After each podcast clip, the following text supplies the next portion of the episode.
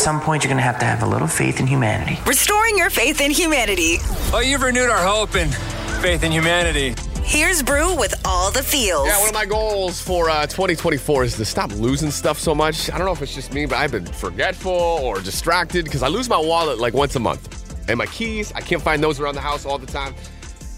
Need to get AirTags. Check out the story that uh, gave me all the warm and fuzzies, all the feels today. A single mom in Maryland had her car stolen. She was transporting her, her son to her uncle's car for like some babysitting. And by the time she got back to her car in the Sam's Club parking lot, it was gone. Somebody just jacked her car in this parking lot. Then she thought, hmm, I have AirTags.